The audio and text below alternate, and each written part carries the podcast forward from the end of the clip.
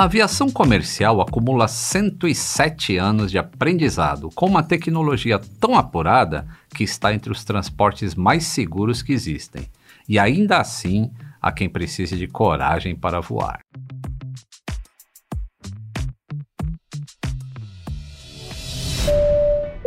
Atenção, passageiros! Bem-vindos ao voo número 15, partindo da milenar arte de contar histórias com destino ao fascinante universo da aviação. O tempo em rota é agradável, mesmo com pancadas de chuva. Eu sou o comandante Lito Souza, com mais de 35 anos de experiência em manutenção de aeronaves, sendo os últimos 20 anos como supervisor internacional. Em casos de emergência, teremos convidados a bordo para que você perca o medo de voar. O seu check-in é o início de uma viagem mais tranquila tranquila. O uso de aparelhos celulares está permitido e fones de ouvido cairão do compartimento superior. Nossa viagem sonora já vai começar.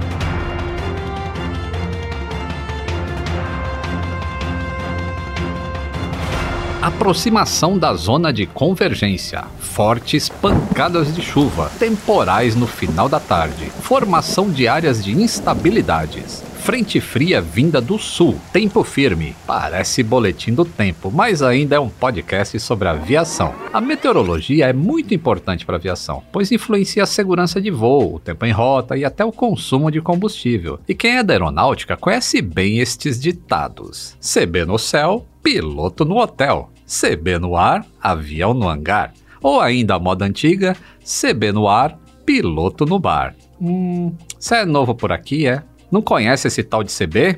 Não, não é um modelo de moto. Também não é CB de Circuit Breaker, nem o da Bolsa de Valores e nem o do próprio avião. Pois é, o sistema elétrico de uma aeronave tem um disjuntor também chamado de CB. Mas a CB da conversa de hoje vem do latim cumulus nimbus, são as nuvens de tempestade. Todo mundo já sabe que a meteorologia pode fechar aeroportos, atrasar ou até mesmo cancelar os voos. Mas espera aí, Lito. Voar com tempo ruim é problema? Um temporal pode derrubar um avião? Se chover, eu devo fugir do aeroporto? A resposta curta é não, a menos que seu avião seja de papel, né?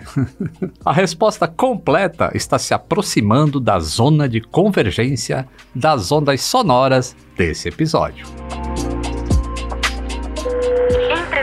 A bordo. Quando se pensa nos prejuízos de um voo cancelado por mau tempo, a culpa costuma cair sobre os temporais. Por isso, vou explicar tudo sobre as nuvens que provocam as tempestades e os temíveis raios.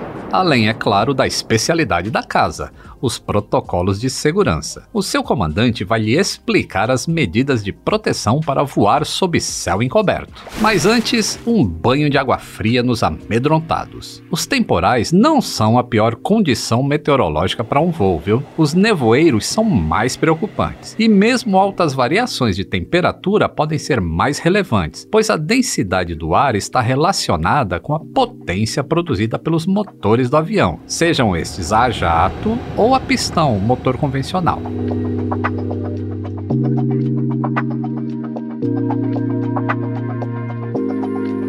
CB é um código usado na aviação e na meteorologia para nuvens do tipo cúmulos nimbus. Vamos começar por esse nomão. Cúmulos é amontoado em latim. Já nimbus quer dizer tempestade de chuva. Em bom português, é o encontro de muitas nuvens de chuva, exatamente aquelas águas de março fechando o verão. Os meteorologistas adoram uma CB. É porque eles não voam tanto, eu acho, né? Tanto que a nuvem tem um apelido carinhoso, musa do verão. Provocam tempestades rápidas e muito intensas, típicas de uma tarde de verão ou quando uma frente fria chega numa região de instabilidade. Para quem gosta de desenhar com as nuvens, pode se lembrar dos rabos de galo, o nome popular que se dá às nuvens cirrus. Pausa para o modo meteorologia. Uma área de instabilidade é formada pela troca de ar na atmosfera, quando o ar frio desce e o ar quente sobe. Dois fatores dão início ao ciclo: o aquecimento do ar, ao nível do solo, e o aumento da umidade, que desestabiliza as massas de ar. Como o ar quente é menos denso e, portanto, mais leve que o ar frio, acontecem as trocas. O nome desse movimento é corrente de convecção. As cirros não chamam tanto a atenção da aviação, porque além de serem pequenas, ficam a altíssimas altitudes e provocam apenas chuviscos, mas podem alertar para a formação das perigosas CBs dali a alguns dias. Nem todas as nuvens cúmulos crescem o suficiente para produzir tempestade. Para a formação de uma CB, são necessários três fatores: umidade do ar elevada, Instabilidade. O ar mais quente se condensa ao encontrar o ar mais frio. Correntes ascendentes dentro da nuvem. É o que faz a CB crescer verticalmente. Essa alquimia cria uma nuvem gigantesca com desenvolvimento vertical. O formato é de um cogumelo ou de uma bigorna com a base estreita e reta de 5 a 10 quilômetros e o topo largo e distante. Uma CB pode atingir incríveis 18 mil metros de altura. O seu teto ou limite superior é o fim da troposfera. Nesta fina camada atmosférica, o ar não tem para onde ir, a não ser escapar para os lados, formando o aspecto achatado e esparramado para os lados de uma CB. Uma notinha de aviador. A troposfera é a camada mais baixa da atmosfera, onde vivemos e voamos. A próxima camada é a estratosfera. No limite entre as duas fica o jet stream, muito conhecido na aviação. Na estratosfera só voam aqueles caças superpoderosos, mas não é um lugar para avião civil. Nessa região do jet stream, os ventos são fortíssimos e podem chegar a 200 nós. Não sabe quanto é isso? Aí por volta de 370 km por hora. Predomina o fluxo de oeste para leste, que é o sentido de rotação da Terra. Os jatos comerciais voam nessa altitude e estão sujeitos à ação desses ventos que podem aumentar ou diminuir a velocidade de um avião em relação ao solo em mais de 100 km por hora. Voar contra ou a favor da corrente de ar influencia no consumo de combustível e, claro, no tempo de viagem. Agora você já sabe porque quando vai para Buenos Aires demora muito mais do que quando volta. Só para lembrar, faz 84 anos que os aviões comerciais voam nessa altitude. Não ia ser à toa, né? A altitude de cruzeiro alcançou esse patamar justamente para que os aviões voem por cima do mau tempo, o que funciona muito bem. Só que as CBs, estas CBs, vão um pouquinho além dos limites. São tempestades com quase 60 mil pés, que é bem mais alto que uma rota comercial, que geralmente se limita aos 41 mil pés, que dá aí uns 12.500 metros de altitude.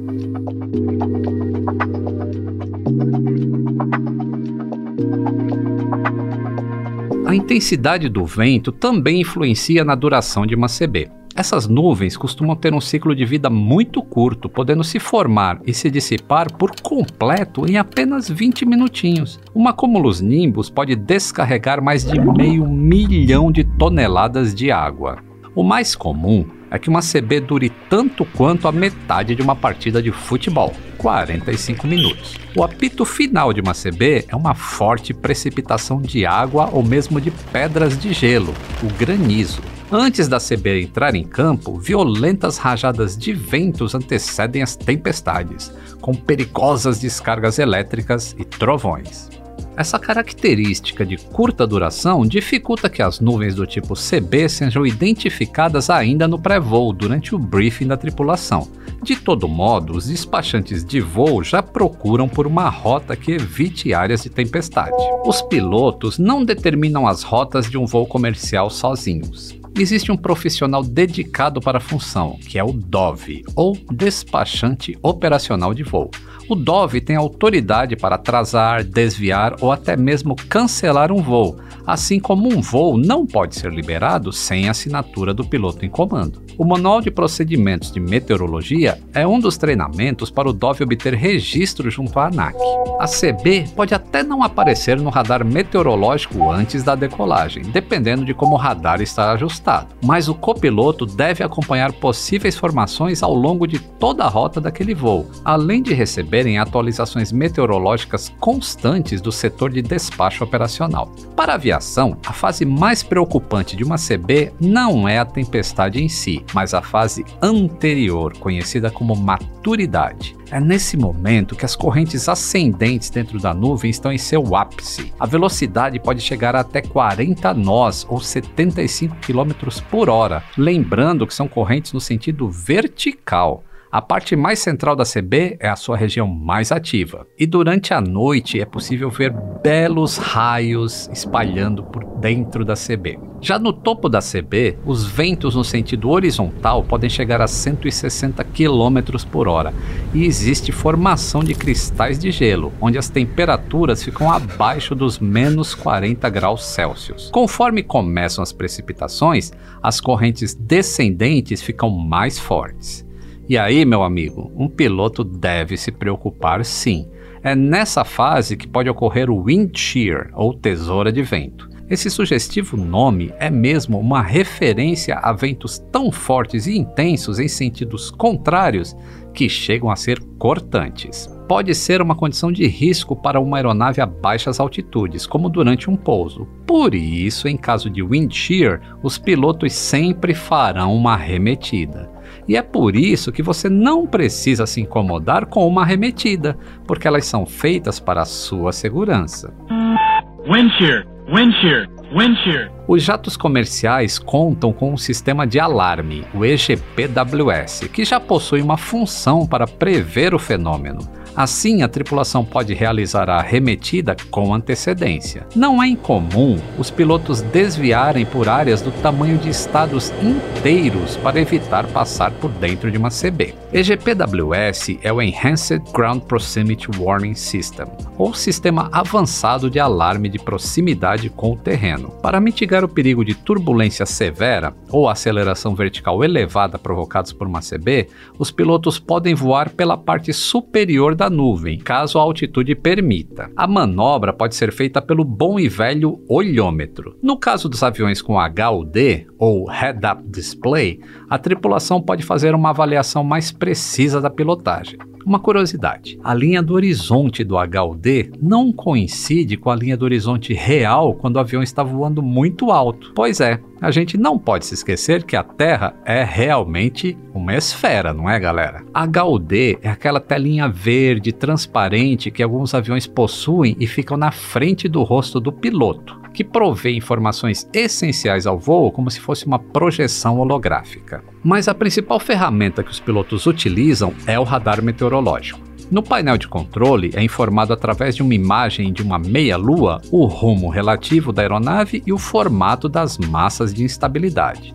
As cores classificam a quantidade de precipitação de uma região e a escala numérica a distância em relação à aeronave. Para uma manobra de desvio, geralmente se contornam as CBs pelo lado esquerdo no hemisfério sul ou pela direita no hemisfério norte. Mas não precisa decorar isso não, viu? Porque é geralmente. O mais correto mesmo é contornar pelo melhor lado, que é a barra-vento, ou seja, o lado de onde vem o vento. Quem ainda se lembra do primeiro episódio desse podcast sabe que um piloto francês fez o contorno de uma CB pelo lado errado no meio do Oceano Atlântico. Quer saber o que aconteceu depois? Volte ao episódio de estreia do Atenção Passageiros.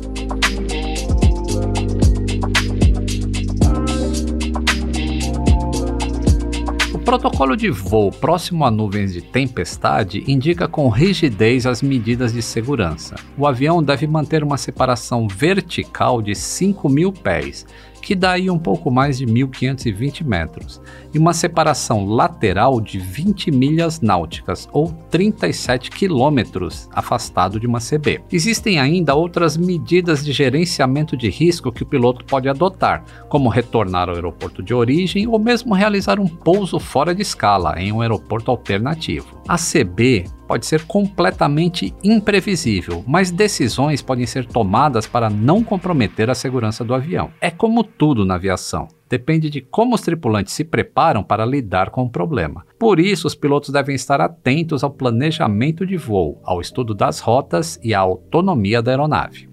Você sabia que a NASA tem um avião preparado para encarar de frente as piores tempestades de todas? é o Flying Laboratory, um DC-8 adaptado para pesquisa de fenômenos meteorológicos e por isso entra regularmente em áreas de instabilidade. Esses aviões fazem exatamente o oposto do que é recomendado aos modelos de linhas comerciais.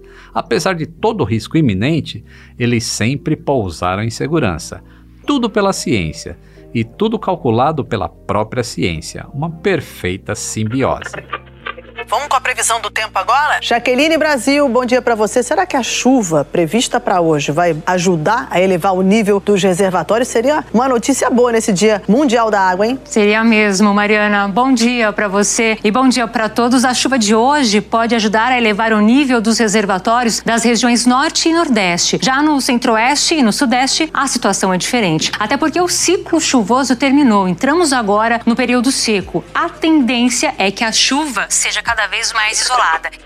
Já vimos que um piloto sempre desviará de uma região com tempestades. Aí você deve estar pensando nessa previsão do tempo do jornal que te ajuda a escolher um bom dia de praia. Só para essa simples previsão estão envolvidos dezenas de milhares de profissionais, além de equipamentos muito complexos. Coletas de dados regionais são enviadas a centros meteorológicos mundiais que processam as informações junto às imagens de satélites. Depois disso, ainda tem muita equação matemática envolvida. A previsão nem sempre é precisa, pois o clima é um fenômeno muitíssimo complexo da natureza e completamente randômico. Para os pilotos, as informações do tempo são mais apuradas. A meteorologia é um conhecimento indispensável para a carreira, o que inclui a habilidade de ler cartas de condições climáticas. Só para dar um gostinho dessa proeza, sabe qual o nome de uma delas? Carta prognosticada de superior. Não parece tão simples de ler quanto um gibi, não é mesmo? Toda essa informação é enviada e interpretada de modo dinâmico. Os pilotos conhecem diversos símbolos que representam fenômenos do clima, como linha de instabilidade, nevoeiro, pancada, granizo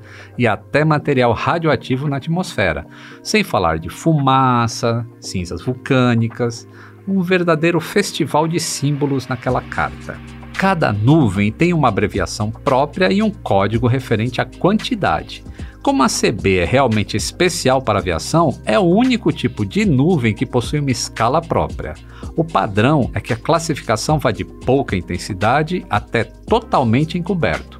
Já na escala de CB, o nível mais leve é o de CBs individuais e o mais intenso é o de CBs embutidos em camadas de outras nuvens. Outro informe codificado extremamente importante para a aviação é o METAR. São observações meteorológicas com a base de dados de mais de 4 mil aeroportos. Essas informações são atualizadas de hora em hora e podem ser intensificadas caso ocorra alguma condição mais instável. Para um leigo, interpretar uma mensagem do METAR é uma verdadeira sopa de letrinhas, apimentada com muitos números. Os pilotos são treinados a decodificar importantes informações como velocidade dos ventos, a direção, a condição de visibilidade, intensidade de nuvens, temperatura, pressão, entre outras. Só de bater o olho a gente já sabe. Outro dia eu coloquei no Twitter um código de metar do aeroporto de Guarulhos, só para ver o que, que, as pessoas falavam. E sabe o que, que falaram? Que parecia um código para jogar Flight Simulator na Steam. Vê se pode. Outra informação meteorológica que ajuda os pilotos para identificarem a presença de CBs ao longo da rota é o SIGMET. É uma informação meteorológica significativa. Nesse caso, são emitidas mensagens de existência real ou prevista de fenômenos críticos como gelo, ciclone, trovoada, atividade vulcânica e turbulência severa. Ou seja, só a nata das adversidades meteorológicas. O período de validade do SIGMET não costuma ser superior a 4 horas. No Brasil, um país tropical de grande extensão, todas as condições climáticas podem acontecer ao mesmo tempo. Por isso, DSEA desenvolveu o STSC, o Sistema de Tempo Severo Convectivo. São fornecidas informações de localização e monitoramento de células convectivas em seu estágio mais ativo. Isso quer dizer uma notificação extra para nuvens carregadas de chuva ou formações das cumulonimbus. Fica tudo registrado: posição geográfica, horário, fonte, origem, extensão e intensidade. Assim, o mapa vai criando situações atuais de tendências e projeções de meteorologia do espaço aéreo brasileiro. E você, com medo da chuva antes de decolar, achando que o piloto do seu avião não sabe de nada do que está acontecendo lá fora, né? Já viu a quantidade de gente e de informação que eles têm acesso? E eles ainda consultam as cartas de tempo significativo, que é a SIG-WX, a previsão diária, que é o GAMET, e a previsão terminal de aeródromos, o TAF. Muita informação, não é mesmo? Tudo isso para a sua segurança. Deu para entender que as informações meteorológicas são complexas, mas falíveis. Já o que eu acho que você está pensando é muito mais previsível. Lito, e se o piloto não conseguir desviar de uma CB? Caso o piloto seja surpreendido e realmente não consiga desviar de uma nuvem de tempestade, não vai ser o começo de um filme de ação, não, viu? Os aviões são muito bem preparados para aguentar altos graus de adversidades. O piloto irá seguir alguns protocolos, como acender o aviso de atar os cintos, fazer um anúncio aos passageiros se der tempo, se a carga de trabalho dele não for tão grande. Fixar todos os objetos que estejam soltos na cabine, efetuar a varredura do radar para uma melhor avaliação da nuvem, desligar o rádio comunicador e retirar os fones para evitar interferências, manter o rumo de penetração, diminuir a velocidade e jamais tentar voltar. Em poucos minutos, o avião sairá daquela condição. Manter a atitude de voo, que é o ângulo do nariz baseado no horizonte artificial, e depois do pouso, preencher o relatório AIREP, que é uma notificação aos órgãos de tráfego aéreo e meteorologia com dados de posição, operação e condições atmosféricas. Os efeitos das descargas elétricas numa aeronave em voo são um pouco diferentes dos efeitos de um corpo no solo. Durante um voo, a falta de aterramento impede a corrente elétrica de causar todo o seu potencial de dano. A fuselagem das aeronaves é feita de metal, exceto nos aviões de última geração, que são de material compósito. Mas em todos os casos, a incidência dos raios é distribuída de modo uniforme sobre a superfície, diminuindo os danos das descargas nos componentes internos. Os para-raios dos aeroportos devem, sobretudo, proteger as equipes de solo e de rampa, que ficam muito mais expostas às descargas elétricas do que um avião em rota. Inclusive, a administração dos aeroportos deve assegurar a interrupção de abastecimento de combustível em caso de incidência de raio, num raio de até 3 quilômetros da região como medida de segurança. Na verdade, algumas empresas aéreas utilizam um raio ainda maior de 10 quilômetros de distância do aeródromo, isso para manter os seus funcionários muito mais seguros. Apesar da intensa ameaça de raios nas nuvens cumulonimbus, a formação de gelo associada às CBs é mais preocupante para a aviação, porque pode alterar o fluxo de ar sobre as asas e comprometer a sustentação. Por isso que os aviões possuem sistema de antigelo.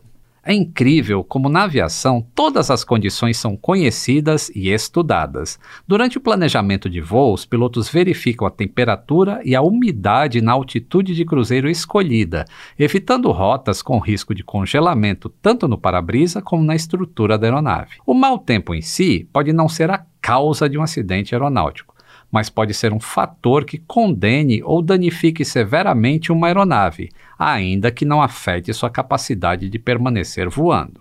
Além de fugir dos protocolos de segurança, enfrentar uma tempestade seria causar enormes prejuízos para as companhias aéreas. Se uma aeronave penetrar o coração de uma CB, sairá do outro lado com sequelas. Sabe quando a lataria do carro fica toda amassada por causa de uma chuva de granizo que você pega na rodovia? Multiplica isso agora por 10. O granizo provoca diversas avarias na estrutura do avião. Voar dentro de uma nuvem de CB pode provocar estragos nos slats, na deriva, no estabilizador horizontal, nas lentes dos faróis, nas luzes de anticolisão, no para-brisa e, sobretudo, no radome, que é o nariz da aeronave. O radome é uma estrutura muito complexa, porque deve ser resistente e permeável ao mesmo tempo. É que o radome abriga os radares meteorológicos, além de antenas e sistemas de navegação. Como ele não pode ser feito de metal, porque refletiria essas ondas do radar, ele é feito de CFRP, uma mistura de camadas de fibra de vidro com um tipo de plástico reforçado. Por ser o ponto mais à frente do avião, é natural que seja o primeiro a se danificar em caso de colisão em voo, como bird strike ou granizos. Nos casos mais severos, voar dentro de uma CB pode danificar até o próprio motor ou provocar leituras imprecisas nos instrumentos que medem a velocidade, como os tubos de pitot. Mesmo se um avião passar a cerca de 10 km distante de uma CB, desconfortos podem ser sentidos pelos passageiros, mas se limita a isso. Não há nenhum perigo se o avião balançar um pouco, como a gente já viu no episódio sobre turbulências. Para complementar essa informação, as CBs provocam turbulência do tipo CAT, ou turbulência de céu claro. O impacto pode ser sentido por aeronaves que voem até 40 km de distância horizontal. Um amontoado realmente brabo, viu? Portas em manual. Vamos encerrar essa história nas nuvens, da perspectiva da janela de um avião. As nuvens acumulam gotículas de água que espalham luz de todas as cores. Essa soma resulta no branco. Se uma nuvem estiver carregada a ponto de chover, nós sabemos que ela fica escura. Isso acontece porque o acúmulo de água torna a nuvem tão espessa a ponto de tapar os raios solares, não deixando a luz passar, ao menos para quem está no solo. Só que para quem está dentro de um avião, a nuvem continuará como um cobertor felpudo, com aquela cor e textura de algodão, mesmo que seja uma gigantesca CB cheia de água.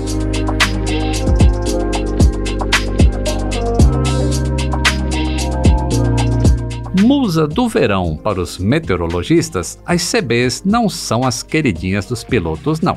A Cumulus Nimbus é considerada a nuvem mais perigosa para a aviação e a orientação é sempre desviar. Nuvem instável e intensa é responsável por trovoadas e quase todos os relâmpagos na Terra. No caminho de um avião, a CB atrapalha pelas fortes rajadas de vento, formação de granizo, precipitação de neve, possibilidade de wind shear e, em casos extremos, até mesmo na criação de tornados. Não, eu não menti no começo desse episódio, não. As CBs podem até não derrubar os aviões, mas elas tentam, viu? O que garante a segurança do voo durante uma tempestade são as intensas pesquisas de engenharia aeronáutica associadas à meteorologia, como aqueles aviões da NASA que procuram por tempestades para desenvolver métodos cada vez mais precisos de manobras diante de todos esses fenômenos naturais conhecidos. Os radares atuais antecipam, identificam e alertam os pilotos, dando opções para uma manobra evasiva. Além disso, a tripulação é treinada ao menos duas vezes por ano em simulador de voo para essas condições, de wind shear a microbursts, fenômenos semelhantes, mas que acontecem a diferentes altitudes.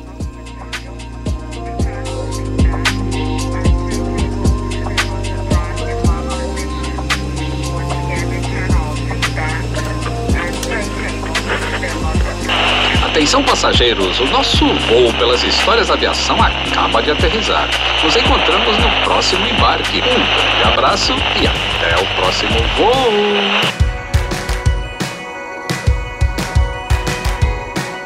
O Atenção Passageiros é realizado pelo Grupo Globo, em coprodução com o canal Aviões e Músicas no YouTube. Eu sou o comandante Lito Souza. De acordo com Panda Betting, o popstar da aviação brasileira. Para esse episódio, usamos trecho do Bom Dia Brasil, de 22 de março de 2021. Consultamos o canal Clima Tempo, as orientações de condições meteorológicas adversas para o voo da ANAC e o NASA Armstrong Flight Research Center, de junho de 2018.